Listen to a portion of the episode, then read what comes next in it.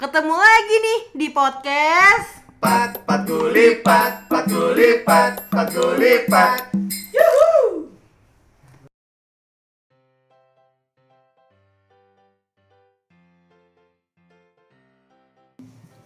Oke, kita balik lagi nih di podcast eh, Pat Gulipat. Oke, Udah makan nih? udah? Udah dong. Ica belum. Udah. Oh, Gimana sih? Udah makan, ngejudge terus Ica. ini ruangan juga adem ya. Adem, alhamdulillah. Kayaknya nyaman nih buat bahas podcast. Buat tidur. Ya agak serius ya. ya Hari ini kayaknya rada-rada serius ya bahasnya. Tentang lagi rame nih di sosmed Iya. akhir-akhir ini mulai banyak yang speak up baik itu public figure maupun eh, teman-teman di lingkaran gua sendiri, Hmm. mungkin di lingkaran kita juga ya, Iya. yang eh, berani speak up tentang satu hal yang cukup apa ya, cukup kontradiktif mungkin ya dengan Bisa dibilang kayak gitu. banyak Bener. values orang-orang yang ada gitu yaitu child free Hmm. atau eh, tidak beranak Sebelumnya mungkin kita eh, ini dulu kali ya jelasin child free itu apa sih gitu ya. oke child free ini eh, dari yang kami pahami apa Yang gue pahamin sih eh, child free itu adalah keputusan orang untuk nggak memiliki anak sih. yang memiliki anak Ah. anak Garis besarnya sih itu. anak dalam arti anak biologis Iya. apa tidak beranak tidak berkembang biak apa Tidak. adopsi bisa apa gimana? Maksudnya nggak nggak nggak pengen memiliki punya nggak pengen punya anak dari sisi biologis anak angkat atau eh, atau apa sih menganakan orang lain kayak keponakan lu. Adopsi. iya adopsi kita kan angkat anak. Atau ponakan saudara sepupu gitu mungkin. Yang gue tahu sih child free ya lu nggak punya anak. Even lu udah menikah gitu loh. Oke I see. Gitu.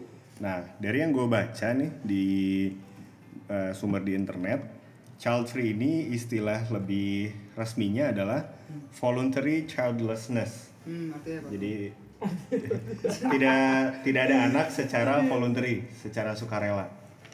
Nah, ini penjelasannya eh, describe the voluntary choice not to have children. Yang tadi sama kayak lo, pilihan sukarela untuk tidak punya anak. In most societies and for most of human history, choosing not to have children was both difficult and undesirable. Jadi tidak punya anak bisa jadi karena emang kesulitan untuk punya anak atau memang tidak menginginkan.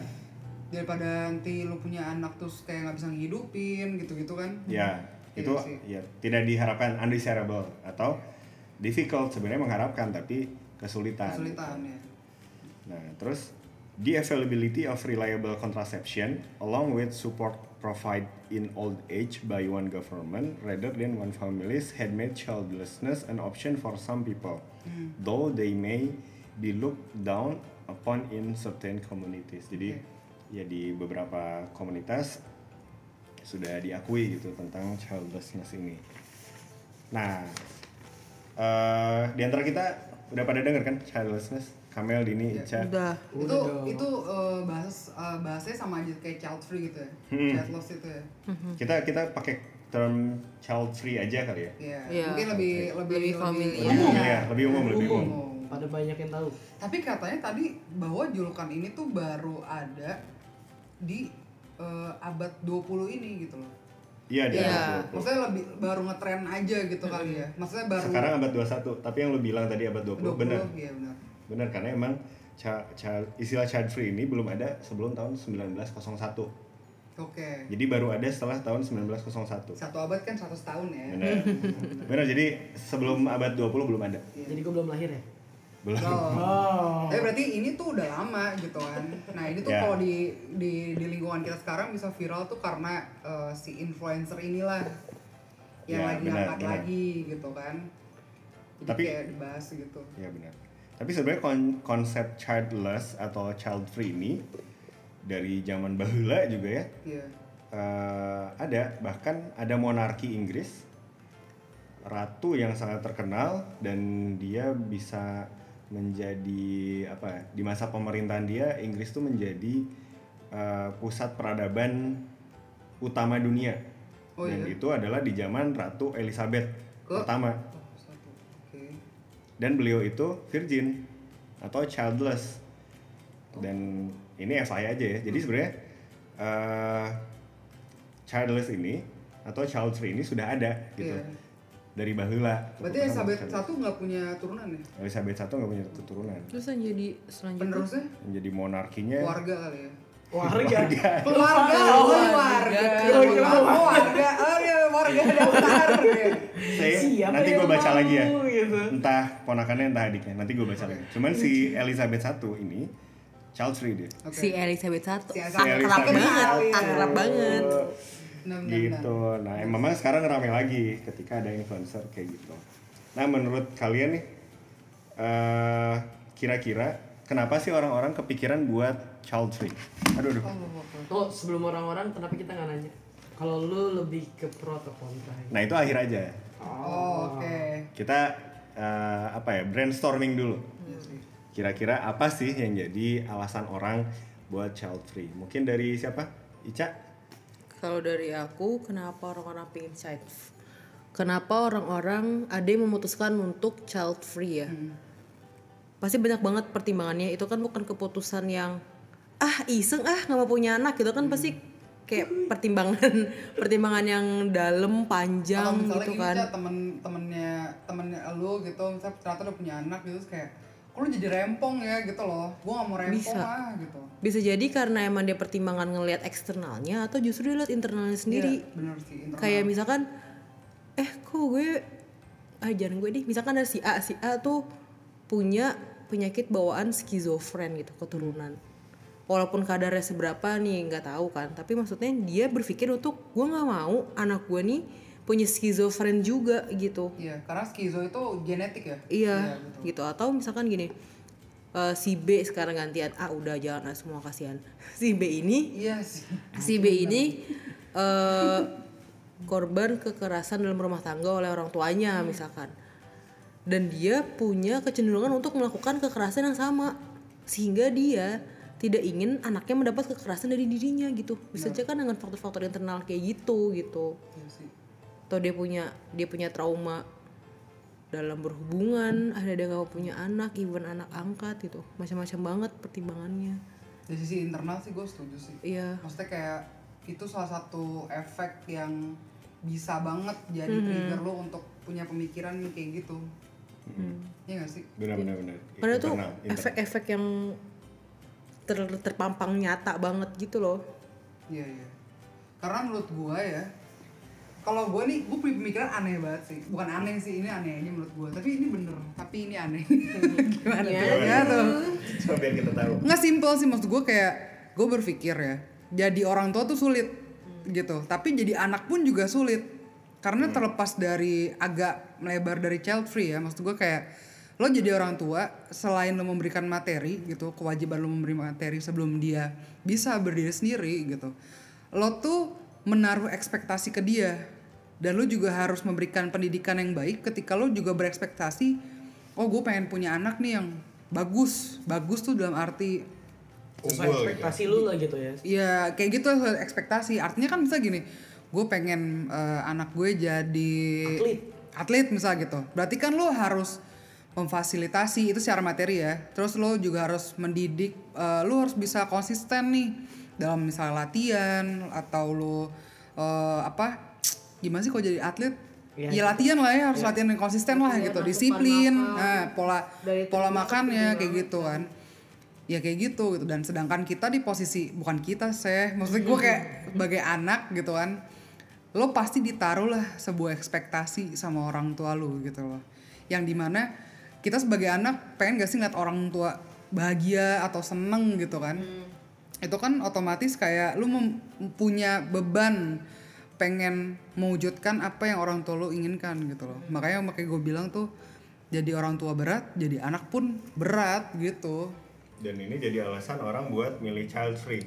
Kayak gitu. Biar nggak ada beban yang dirasain sebagai orang tua ataupun anak gitu bisa jadi Dia menghadirkan beban untuk anak mungkin. ya. ya kayak gitu karena zaman sekarang gimana ya kayak oh yang teman gue ini anaknya eh apa, apa sih kayak Saling kayak kayak apa sih kalau kita mandang orang Kompetisi. satu Iya. Kayak Nah iya jadi kompetisi. Iya. Jadi kayak wah anak yang ini eh, bisa menang lomba ini nih kayak gitu gitu kan. membanding-bandingkan. Bandingkan. Nah Suka itu loh. membanding-bandingkan. anaknya bu ini pilot pesawat ah anak worst pilot yang lain Iya itu. Iya, suka kayak kalah. gitu. Kita satu telepon. bagus kerja di telkom bagus bagus kayak gitu sih. Kalau gimana Din? Ini pendapat lu aja gitu Din, yang lu pahami gitu. Iya tentang child free. Tentang child free. Kalau Eh, eh, yang tadi pertanyaannya adalah kira-kira menurut lu kenapa orang-orang memilih child free? mereka tahu takut tanggung bertanggung jawab gak sih?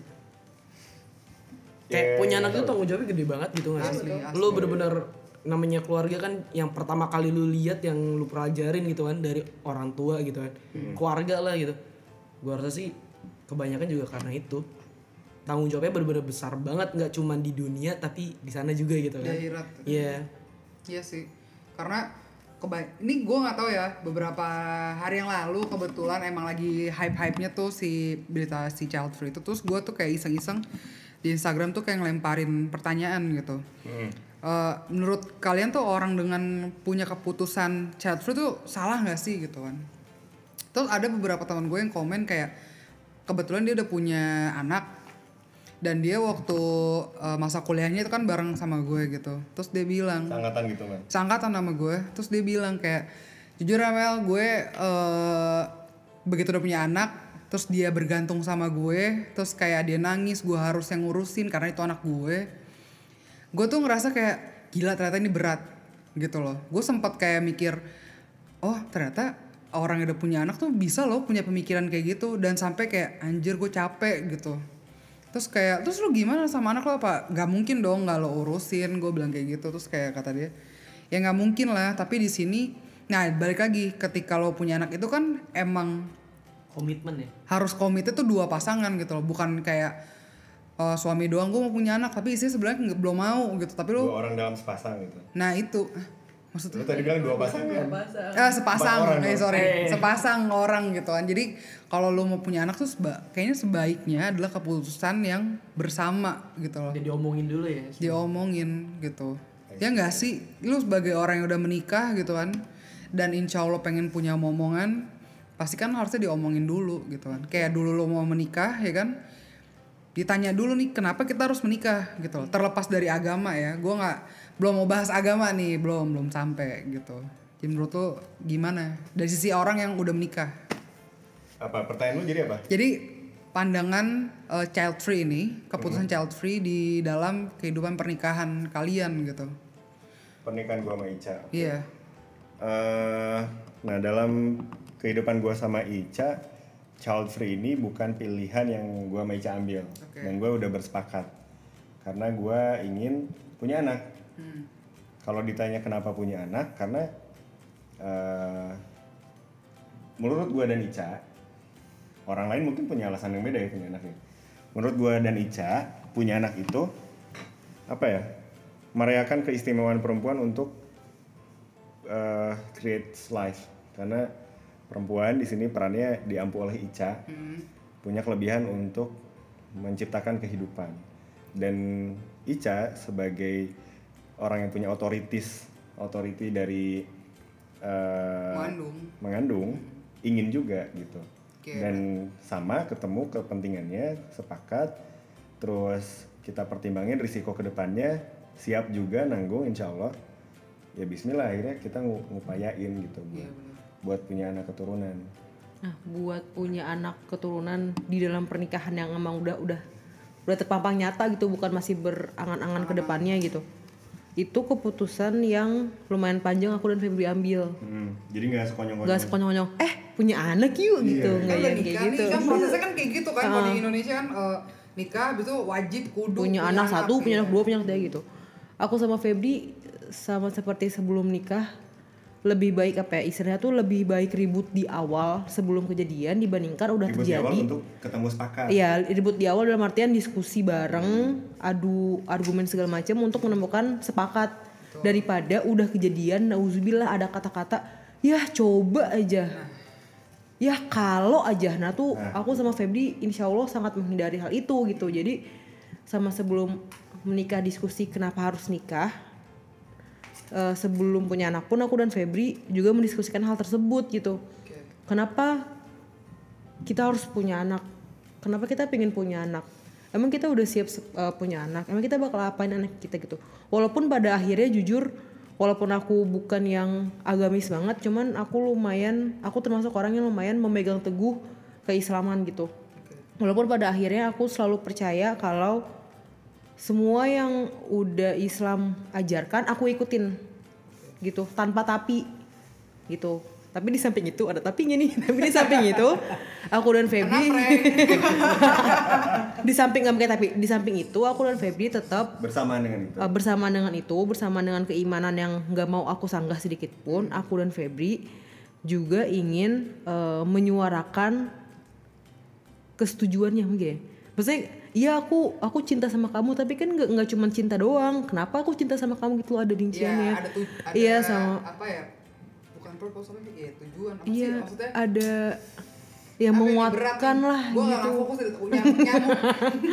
Kayak misalkan kenapa berpunya anak? Ya soalnya agama nyuruh aku punya anak. Iya Iya. di satu sisi aku mikir iya kayak gitu cuman Eh, bentar deh cak bukannya di agama tuh ini akhirnya kita langsung campur aja sama agama ya. Maksudnya kayak bukannya di agama tuh nggak diwajibkan punya anak Hmm, kalau diwajibkan apa enggak jujur ilmu aku belum sedalam itu nih cuman yang aku tahu memang di dianjurkan bagi umat manusia itu eh, menikah memperbanyak keturunan oke Ya, gitu. tapi tidak Ada hadisnya. iya tapi terus tidak Iya. diwajibkan seperti Itu kita aku- wajib sholat dalam itu aku, agama Islam jujur ya. aku nggak tahu se- sejauh gua sejauh yang gue sama Ica tahu tidak sampai wajib sih ya kayaknya Iya. karena kalau punya anak wajib gimana orang-orang yang ditinggal meninggal. Ditinggal meninggal atau kapasitasnya tidak bisa punya anak iya gitu. betul sih.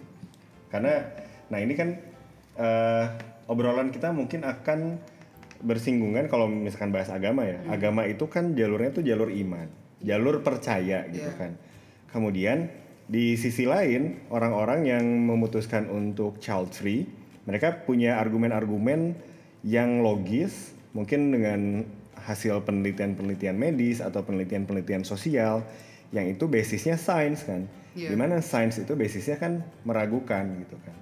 Nah ini gue sama Ica eh, melihat cara pandang sains dan agama itu gimana ya? Punya kita pertimbangan masing-masing. punya pertimbangan dan punya cara yang masing-masing. Ketika kita beriman ya kita iman aja gitu. Iman percaya terus kalau mau pakai sains itu untuk menguatkan gitu Nah, nyambung ke yang aku omongin tadi, di samping eh, poinnya adalah di samping aku yang punya iman yang nggak mau aku ganggu, aku ingin menyeimbanginya dengan science. iya Kenapa? Biar aku semakin yakin, yakinnya aku tuh kuat gitu, bukan sekadar yakin. Ya udah yakin, yang penting yakin, terus digoyang gampang gitu. Nah, aku pingin keyakinan aku itu kuat sampai mengakar gitu, makanya aku dan Febri memutuskan untuk diskusi bikin apa ya kayak diskusi jadi punya fondasi yang kuat Iya gitu punya loh. fondasi yang kuat ya.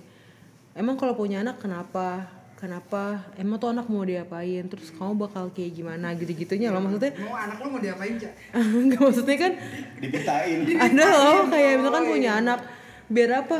Biar apa ya? biar Ya bi tetangga, biar gitu. lucu aja gitu kan enggak ya. Jujur kalau biar misalkan lucu aja kan ke diri sendiri ya kalau Iya. biar diomongin tetangga ngapain kita punya anak-anak tetangga gitu kan biar apa? biar seru juga ya. biar ada yang menemani hari tua. Jujur aku berusaha banget untuk nggak berpikir seperti itu Wah, karena itu sih itu sih Iya, karena apa ya? Dari awal aku dan Febri itu sepakat untuk anak itu Merdeka. atas izin Allah, keinginan kita. Dan anak-anak kami nanti adalah anak-anak yang merdeka, individu individu tunggal gitu loh. Merdeka. definisi me- merdeka tuh gimana Gak perlu anak-anak tuh eh, harus aku bebani, ayo kalian kerja yang sukses. Ketika aku tua kalian ngurusin aku ya gitu. Nggak yang kayak gitu. Ketika aku ya? Itu Nah, itu karena lingkungan sih. nah nah yang mengharuskan tuh society-nya Iya, masyarakat berarti itu sih. karena budaya ya Iya. yang Iya. udah mengakar ya. Justru aku mikirnya ketika anak-anak dibesarkan dengan kebebasan yang dipagari, maksudnya bebasnya tuh tetap ada rules-nya gitu dalam norma. dengan kasih sayang pasti dengan sendirinya mereka akan menyayangi kita balik gitu Ya.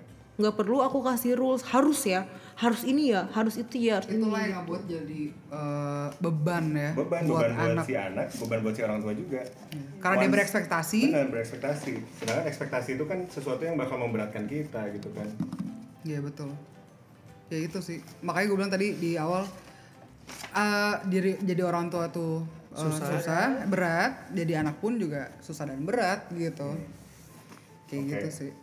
Nah, ini seru banget nih pembicaraan tentang child free ini. Eh, tadi bahkan sampai bahas agama ya. Iya. Nah semalam itu gue apa ya doing my own homework lah ya, ngerjain PR gitu. Baca-baca dan nonton-nonton video tentang child free.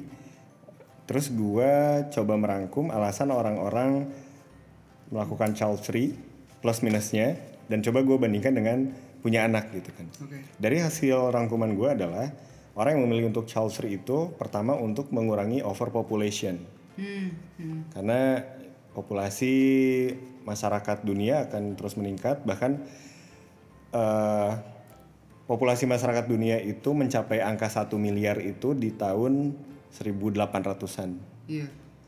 Padahal- gue tahu kuliah tuh udah, Udah 6 6 miliar kan? Iya, 6 6 miliar di tahun ini. Jadi dari Eh, 1 tahun miliar ini sih tahun 2016. Oh. Ya pokoknya dalam dalam kisaran Iya, tahun ini lah ya. Jadi jadi sekitar eh, berapa tahun tuh? dari 1000 Dari 6 miliar dari satu dari tahun 1800 200 tahun 6 miliar di mana 10.000 tahun ke belakangnya itu belum sampai satu miliar ya kan? Intinya eksponensial lah. Jadi kalau pakai overpopulation overpopulationnya betul valid. It- eh, maksudnya populasi terus meningkat valid. Dan mungkin bagi orang-orang yang yang berpikir akan jadi overpopulation adalah ketika nanti mungkin bumi sudah tidak bisa memberi makan manusia atau segala macam Iya, katanya kalau kita overpopulation kita bakal kayak kekurangan makanan, kekurangan air, gitu Iya. kan. Karena apa pun yang dilakukan di dunia ini itu memerlukan air, ya kan? ya Kayak lu bikin gadget, lo bikin makan apa pun lah Hmm, butuh air. apa pun anything Padahal menurut gue nih dengan bukan dengan child free mengurangi overpopulation, dengan ada corona. Lu parah banget ya. lah, bener kan? Sekarang kayak gara-gara corona ini banyak yang meninggal, Din. Iya. Iya gak sih? tapi gue belum tahu angka Angka sekarang berapa angka ya? setelah corona ini apakah signifikan membuat populasi manusia berkurang atau tidak Iya sih. nah gue nggak tahu nah itu itu opsi pertama gue gue tidak bilang gue setuju atau tidak tapi gue menjabarkan apa yang menjadi argumen Plusnya ya. orang-orang yang memilih child free dan mungkin itu jadi bagian dalam tanda kutip plusnya ya Oke.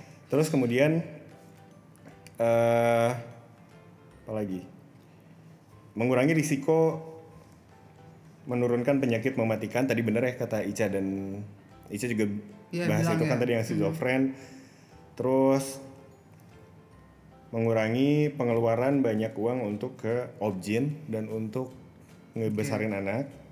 Terus mengurangi risiko pola asuh yang salah. Ini Iya. yang nyambung sama Kamel tadi.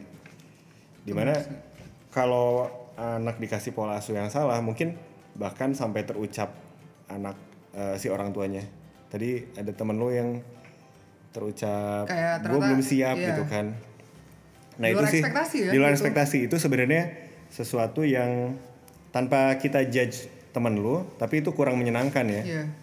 Agak eh, gimana ya tadi? Makanya gue bilang, gue tuh pas bahas itu gue kebayang lo berdua gitu. Di mana lo berdua tuh ngajarin gue bahwa segala hal yang lo mau ambil memang harus banyak dipertimbangkan gitu loh. Dan emang tahu tujuannya tuh ketika lo mau mulai ini, mulai ini tuh tujuannya harus jelas gitu.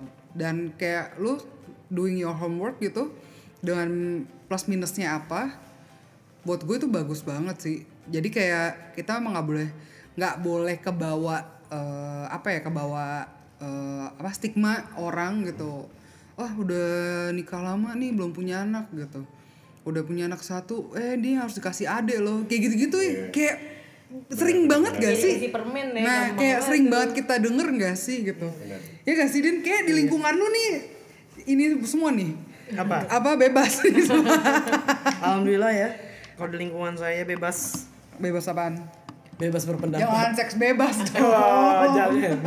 Nah, ini gue dapat angka dari PR gue semalam ya, dari gue ngerjain PR adalah eh, referensi gue sih dari Amerika ya. Oke. Gue tidak tidak sempat cari referensi di dalam negeri sendiri. Sorry, mohon maaf. Tapi di Amerika itu eh, saat ini ada sekitar 415 ribu anak yatim piatu di Amerika. 100 415 ribu. 415 ribu dibanding populasi Amerika yang berapa ratus juta tuh. Iya. 300 berapa gitu ya. Eh nggak tahu ya, ini mungkin ada orang yang melihat ini angka yang banyak. Dan angka yang banyak ini adalah kontribusi dari keputusan yang tidak dewasa mungkin.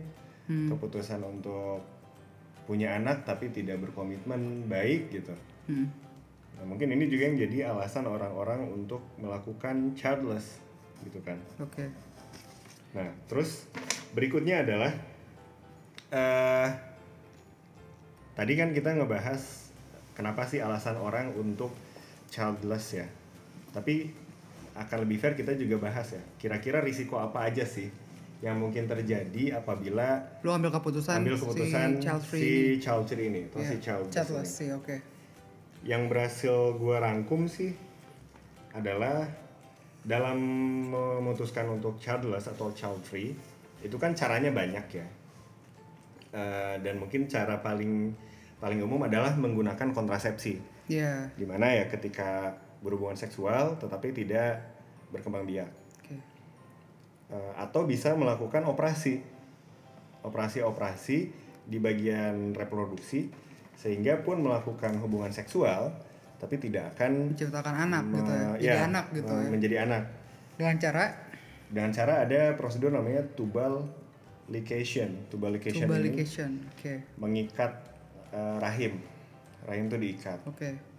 atau juga mungkin kalau kucing di steril di, di gimana sih Kalau kucing sama ya, diikat juga ya? diikat juga kan Iya. tubal ligation nah prosedur eh, Apa diangkat ya? Kok gue nggak yakin nih? prosedur Gua- itu kan lihat membutuhkan operasi ya iya betul.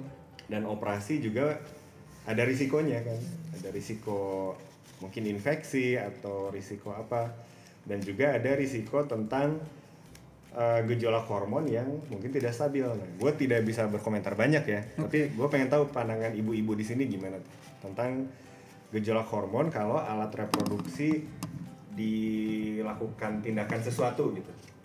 Nadine menurut lu gimana Din? Lu kan pernah steril kucing. Orang-orang udah mikir, orang udah mikir gue yang di steril loh Mel. si gue baca bawa kucing gue, dok dok saya mau steril. Yang mana? belum, belum. Ini belum steril. Maksud lo apa Mel? steril dalam arti kuman ya. Mono, oh salah, salah, salah. Steril mati kuman. Gimana ya? Apanya? ini apa eh, pengaruh hormon kalau misalkan ada prosedur operasi nih di, di objek eh, di organ seksual. Oh, hormonnya jadi nggak imbang. Heeh. Lu kan kebetulan Nah, anak IPA, ranking satu. Terus, pandangan ini Kamel Lisa gimana gitu? Enggak, kata Ica enggak. sekelas. Sekelas. Waktu SMA sekelas ya. Kayak gimana sebagai ranking paling bawah? Gimana? Enggak paling bawah juga. juga. Ya, saya ranking standar lah Mel. Eh, 10 besar lah. Ya, amin. Kalau besar dari berapa siswa? 12. Iya kenapa tadi gue tawain sekolah aku.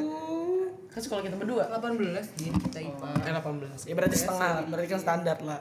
Gimana, Gimana cowok? gimana? Gimana, Valid ya Ica? pernyataan gue tadi Valid bahwa ya, eh, itu Valid lah.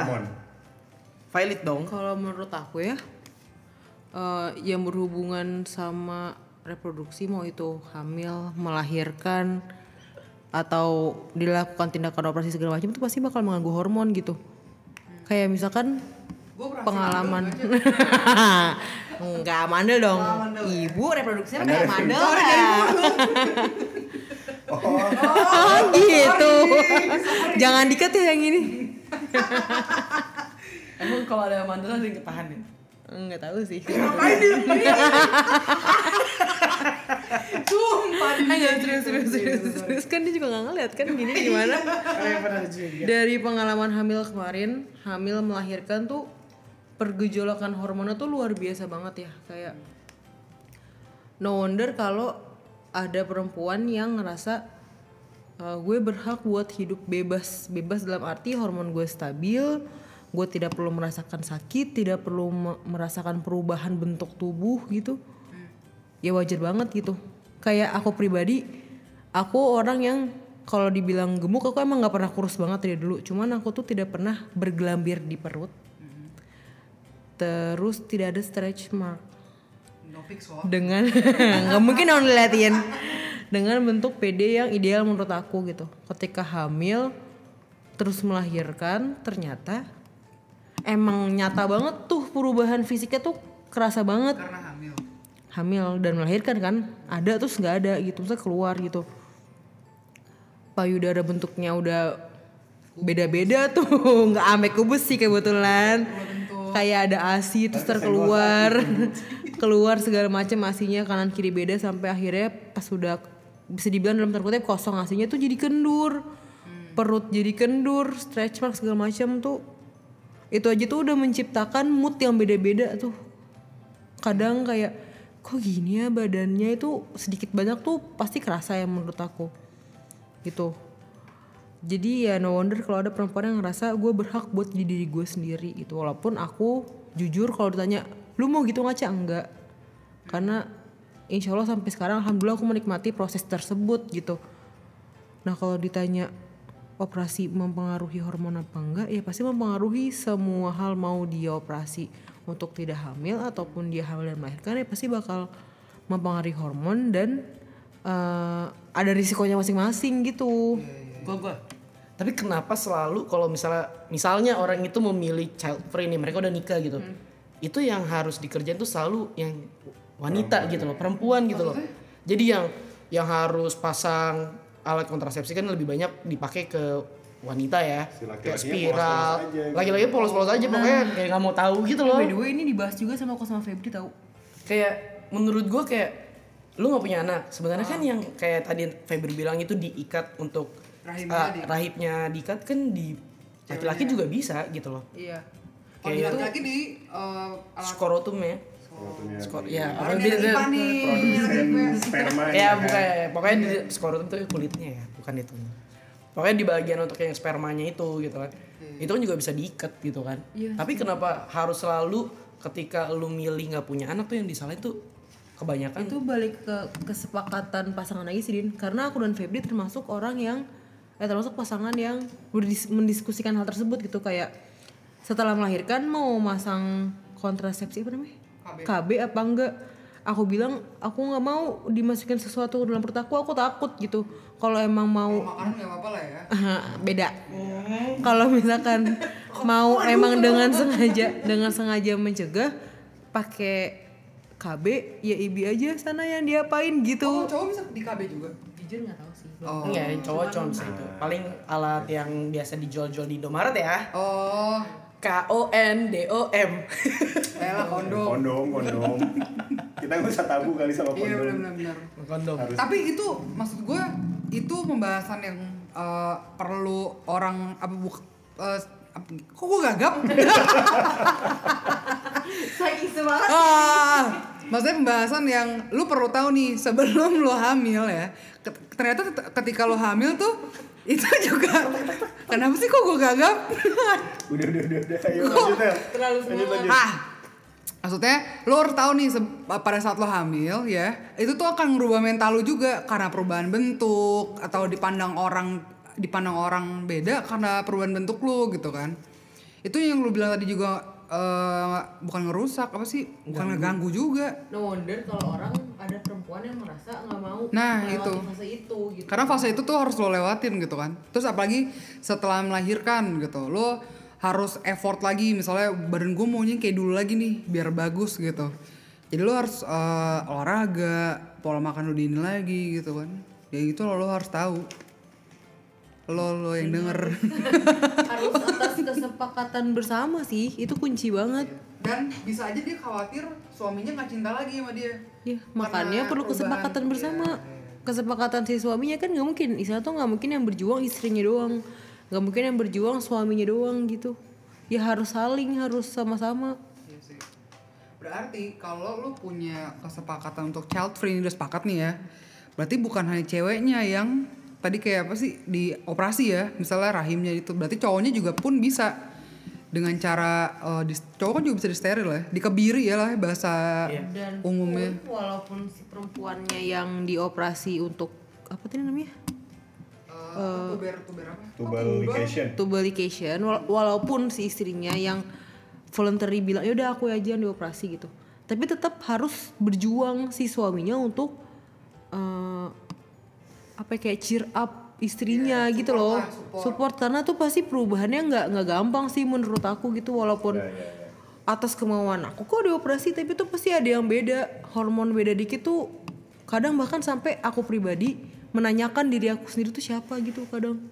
Baru-baru ini pasca melahirkan gitu loh kayak eh kok gini ya? Kok kayak kayak nggak biasa nih aku kayak gini gitu Tapi lo ada ada ini nggak ada judging dari eh, lingkungan, keluarga atau gimana gitu? kebetulan anaknya kurang peduli omongan orang ya Oh, itu tapi yang kita perlu. tapi lebih mikirin diri sendiri Tapi itu perlu, Cak. jadi tuh kadang ah masalahnya aku tuh suka mempertanyakan diriku sendiri akhir-akhir ini kemarin-kemarin ini Ya, karena kok lo gitu sih cak gitu apanya gitu? kayak tiba-tiba aku diem terus aku nangis malam-malam Ya. Kita nonton aja sama dia. Kita gitu? ya. Iya. kok lo gitu cak gitu Serina ya? Nonton Mulan. Oh ya bukan. ya pokoknya gitulah. saya tuh contoh-contoh kecil di mana harus apa pun keputusannya itu pasti ada risiko ya berhubungan sama reproduksi pasti risikonya bakal kegangguan hormon gitu nggak mungkin tiba-tiba ke keuangan ya mungkin aja sih ya tapi maksudnya yang utama kan pasti ke hormon dulu yang yang mana butuh saling support bukan si perempuan doang bukan si laki-laki doang tapi saling dua-duanya gitu Setuju. Setuju sih. Setuju, setuju. Bener. Support internal antara laki-laki, perempuan, partner lah ya, partner, Partner, ya. antara partner. Nah terus BTW tadi lu ngebahas society ya, bahwa eh, mungkin gagasan tentang child free ini bertabak, bertabrakan dengan faham yang di yang dimiliki oleh society masyarakat Terutama secara di- umum Di Indonesia. terutama di Indonesia. Nah, jangan pun di Indonesia ya, di negara yang mungkin kita kenal sebagai negara paling liberal, paling terbuka gitu ya. Di Amerika Serikat itu setengah dari warganya masih melihat eh, sesuatu apa si child free ini adalah sesuatu yang tidak lumrah Tabu berarti. ya? tabu semacam tabu. Bahkan eh, si gue nonton di di TED Talks gitu ya. Ada orang yang memutuskan untuk melakukan tubal ligation ini. Itu tuh si si dokternya buk- eh, melakukan assessment kan? Itu tuh dalam assessment itu bukan nanya tapi lebih ke mencibir. Beneran lu mau gitu. Lu nggak nggak nyesal nanti di akhir gitu.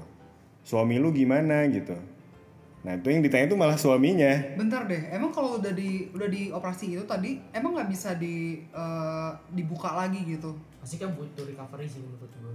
Dan itu butuh waktu. Nggak berarti artinya bisa, iya nggak sih? gue sih no comment ya let's say itu Bukan aku nggak tahu.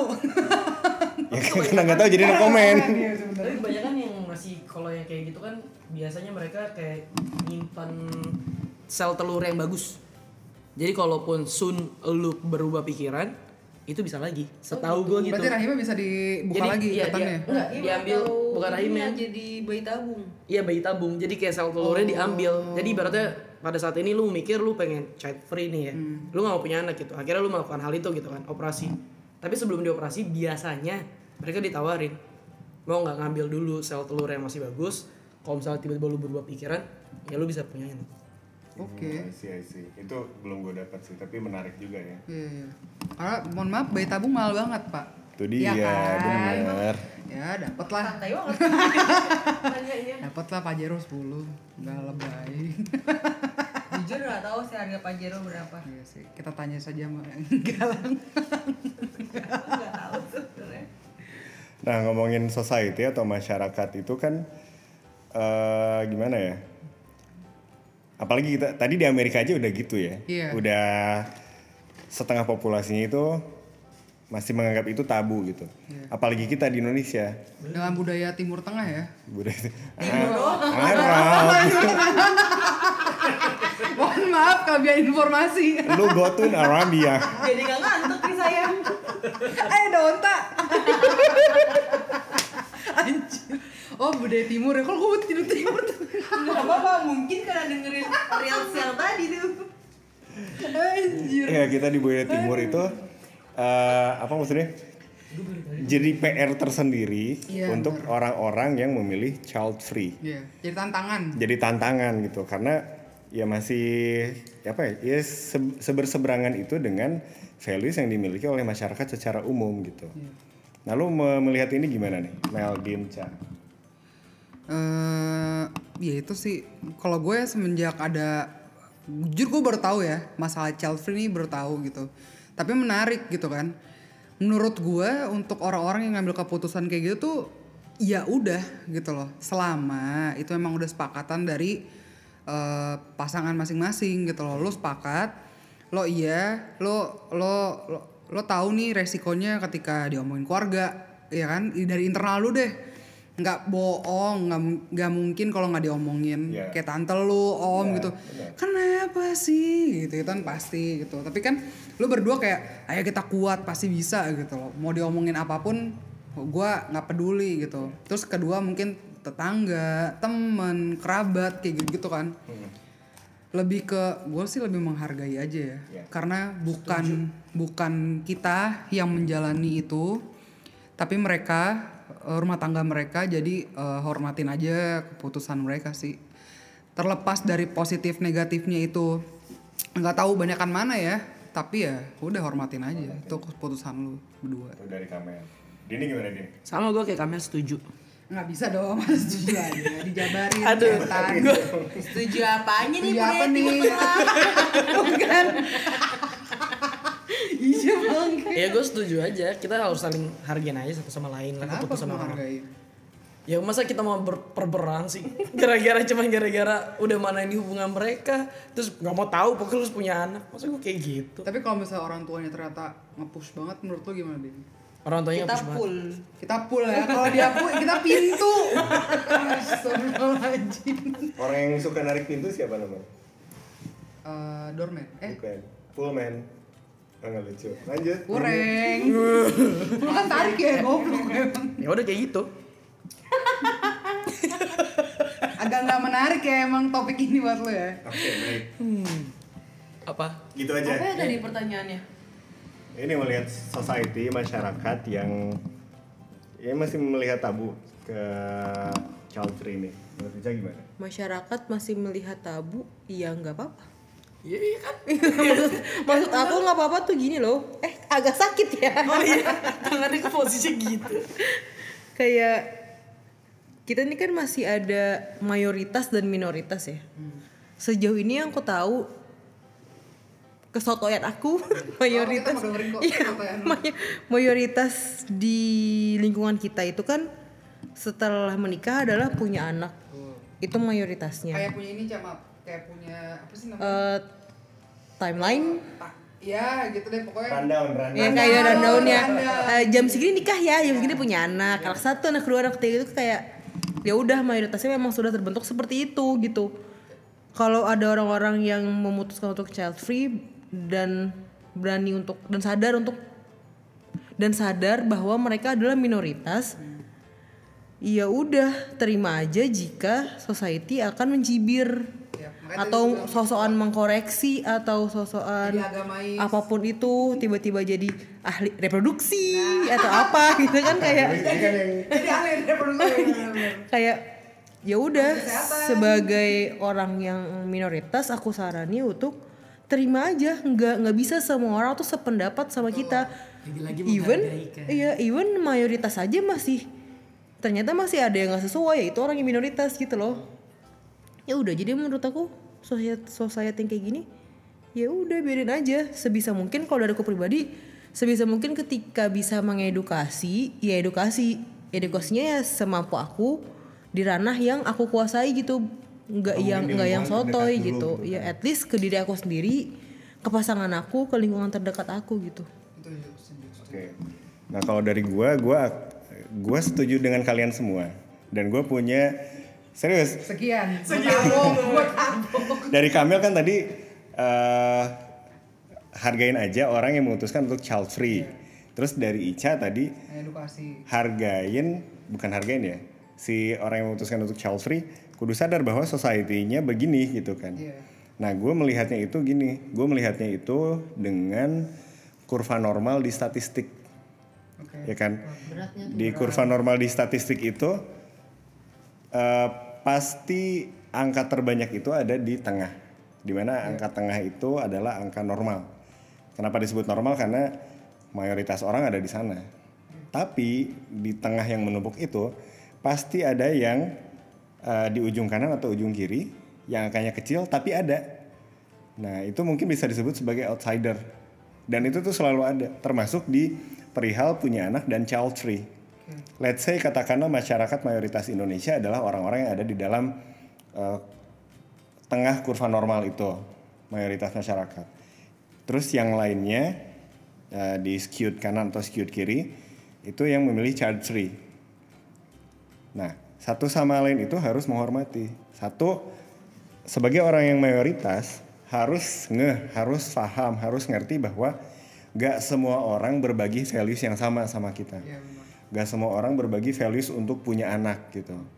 Dengan alasan dan argumennya masing-masing gitu kan. Tadi lah yang udah kita bahas di awal gitu.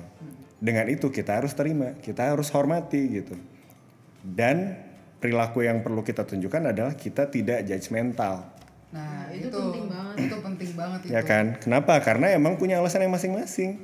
Karena keputusan orang yang ada di eh, kurva kanan atau kurva kiri itu mungkin tidak lebih baik atau tidak lebih buruk dari yang ada di masyarakat normal. Emang lebih sesuai dengan mereka aja gitu. Iya benar-benar. Karena susah banget hari gini kayak lu hormatin aja keputusan orang gitu loh. Ya. Selama dia tidak mengganggu lu atau keluarga atau merugikan gitu loh. Benar. Terus di satu sisi lagi, si orang-orang di kurva normal itu kata Kamel tadi harus bersabar gitu kan, harus tabah. Terus Ica tadi bilang apa sih? Dini, Dini bilang apa? Dini Dini bilang apa? Bilang sih oke. Yang mana sih bilang? Tentang si orang yang memilih untuk child free juga harus melakukan apa ke Edukasi. society? Legowo, edukasi gitu kan. Dan kalau bisa ngasih edukasi di ranah yang bisa digapai aja dulu. Jangan berharap semua orang Bisa langsung paham. bisa fa- langsung paham dan sepakat gitu. Atau menerima gitu kan. Jadi intinya sama-sama menerima si mayoritas menerima kehadiran yang keputusan dari orang-orang yang child free, si child free juga harus nerima bahwa tidak semua orang bisa menerima keputusan-keputusan itu. Dan menurut gua once setiap orang ngambil sikap itu udah tenang di tempatnya masing-masing gitu. Orang yang punya anak, punya keturunan, kita berbahagia, genetik kita tersalurkan gitu Bukan kan. karena lu menganut child free terus orang nggak menganut terus lu kayak bermusuhan atau eh, apain sih nih orang Iya, anak gitu. Itu kan kebanyakan kayak gitu ya. Benar benar. tahu sih. Eh nggak tahu. Kalau- Kalau gue sih nemuinnya beberapa orang kayak gitu misalnya dia kamu nganut ini terus dia kayak eh, punya barrier gitu sama si orang yang nggak sesuai dengan eh, kok prinsip nggak cuma child free Nah, itu, makanya. yang lain gitu loh kayak Iya benar. terlepas dari child free eh, keputusan apa pun yang orang ambil gitu kan ya memang dengan alasan apa pun dan dengan alasan yang memang dia punya sendiri ya kita harus bisa menghormatin guys seh Lebih meminimalisasi aku sentris kali ya. Ya, apa tuh Cak? jelasin Aku sentris jadi kayak apa-apa tuh aku patokannya gitu kayak Iya, lah kalau aku mah gini kok kamu gitu sih? Ya Iya. kalau aku sih ya kalau aku mah ya kalau aku mah gitu gitu loh Gue sih bakal bilang ya, lu kan gue gue iya tapi belum tentu kita bisa ngomong ya lu mah gue beda ke semua orang. Kalau yang ngomong kayak gitu keluarga terdekat. Nah itu dia makanya tadi sama-sama saling menghormati ya, gitu. makanya aku bilang tetap harus legowo ketika kita tidak bisa membalikan membalikan judgement dari orang lain walaupun kita yakin kita yang benar. Kita nggak bisa membalikan karena bisa jadi aja itu adalah orang yang kita atau keluarga kita atau budaya kita hormati gitu. Gitu gue ngerti maksud Ica. Maksudnya kayak jangan ber maksudnya jangan berharap juga lo ha, lo gue harus diterima gitu loh. Punya ekspektasi gue tuh pasti diterima kayak gitu. Maksud gue kayak tadi eh, lebih mengedukasi lebih eh, apa namanya lebih apa sih lebih legowo lah intinya kayak gitu aja sih Siap. iya Terus terakhir nih, gue akan ngebahas ini. Eh, kita belajar di kampus itu di psikologi ya, Iya. Kamel, Dini, Ica, Febri. Kita nih belajar bahwa Di psikologi. kebutuhan di antara kebutuhan manusia adalah kebutuhan untuk bisa giving legacy Apa atau tuh, ya? nurturing, Hmm. memberikan warisan, membimbing gitu. Itu itu jadi kebutuhan kita, jadi kebutuhan kita sebagai manusia Iya. untuk membimbing gitu kan. Nah, secara biologis dan alamiah mungkin ngasih bimbingan adalah ke anak biologis kita gitu kan, ke anak eh, atau mungkin ke anak adopsi gitu kan. Kalau memang ingin punya anak tapi punya keterbatasan dalam biologis. Intinya ke anak kita gitu ya. Gimana menurut kalian apa yang bisa dilakukan orang-orang yang memutuskan untuk child free Yep. Untuk memenuhi kebutuhan dia untuk nurturing? Menurut Kamel, Dini dan Ica gimana? dari Ica dulu deh yang udah merusak meja Jangan aku dulu dong. Ngantuk banget. daripada dari gua dulu ntar dia tidur Iya, oke oke. Oke. Nangkep kan pertanyaannya? nah, apa pertanyaan Oh, untuk memenuhi kebutuhan nurturing, oh untuk right? child free gitu Um, kalau aku jujur jujur untuk nurturing itu kan jadi keper, jadi kebutuhan dasar ya. Bahkan sekarang pun dan beberapa tahun terakhir tuh aku merasakan hal itu gitu. Makanya aku memutuskan untuk ambil kegiatan-kegiatan yang berinteraksinya sama anak SMA gitu misalkan. Biar kebutuhan aku akan nurturing itu terpenuhi gitu.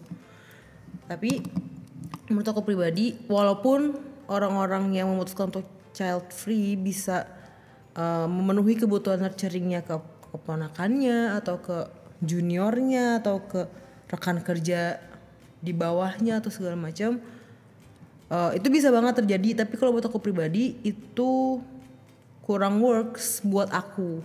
Bukan belum tentu buat orang lain juga sama gitu. Kurang works karena eh, ada rasa yang berbeda gitu. Ketika itu bukan darah daging aku sendiri.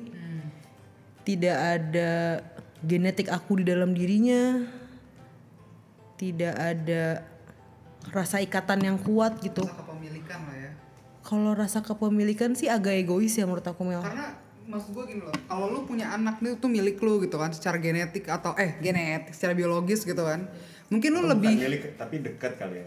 Kalau- genetik dekat, Iya, bukan kalau milik. aku mikir sih lebih ke bondingnya gitu loh Mel. Nah, itu Kayak misalkan anak yang aku kandung di dalam rahim aku yang kita bertukar emosi, bertukar segala macamnya darah aku di dia dan segala macem lah banyak banget kesamaan. Ikatannya tuh bakal beda gitu. Iya. Ikatan aku ke anak-anak dan anak-anak ke aku dibandingkan aku ke anaknya Dini misalkan nanti. Walaupun emang dari dari dalam perut udah deket nih misalkan, tapi tetap beda karena anak Dini tidak mengandung gen aku gitu, tidak mengandung darah aku. Mikirnya. oke Oke. Udah Ica? boleh boleh Sejauh ini udah. Boleh. Dari Kamel, Dini gimana? Siapa yang mau duluan? sampai tidur gue tabok kayak Kalau menurut gua, kalau misalnya lu udah ngambil keputusan untuk child free gitu ya, ya berarti lu udah tahu resikonya kayak gimana lah. Ya, jadi Maksud gue, ada kebutuhan buat nurturing kan? Buat membina atau mengasuh atau ya tapi menciptakan sesuatu. ya itu kan bisa da- didapat dari yang lain gitu loh. Gimana Iya, Nah, cara yang lainnya itu apa gitu? Ya kayak misalnya ya dari sosial juga anak tetangga juga bisa kayak gitu loh. Misalnya lu ngasih tahu satu hal apa gitu yang ternyata mereka interestnya sama-sama kayak lu gitu kan juga bisa gitu.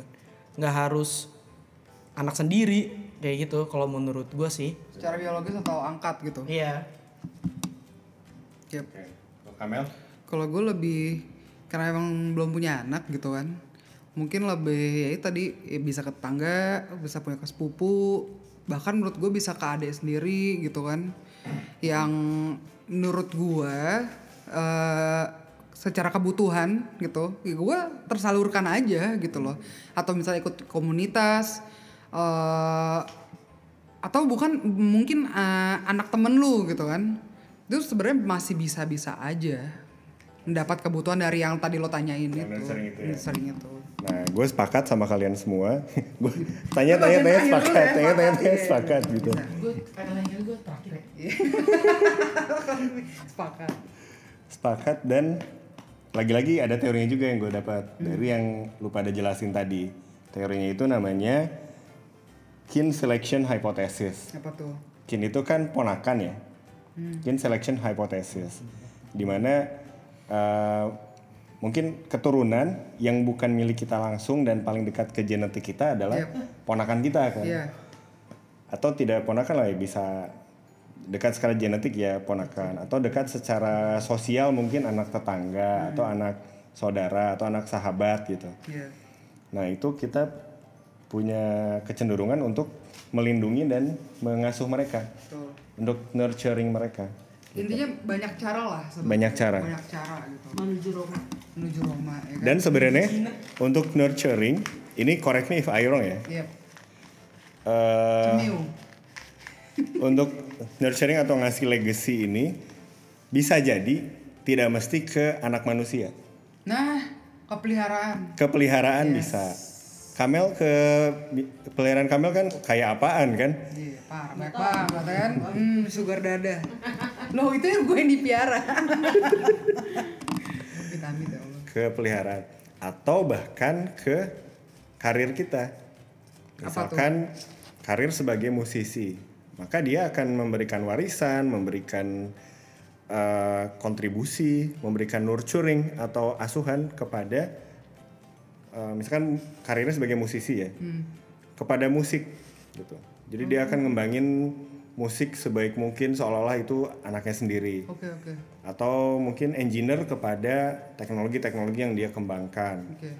atau mungkin dokter dan saintis kepada penemuan-penemuan ilmiah yang bisa menyelamatkan umat manusia gitu. Yep, yep. Menurut gua itu bisa jadi cara orang memenuhi kebutuhan legacy sebagai alternatif dia eh, memilih dari memilih childhood eh childless kok childhood ya? Oh, apa ini emang ada ambience ambience udah ngantuk.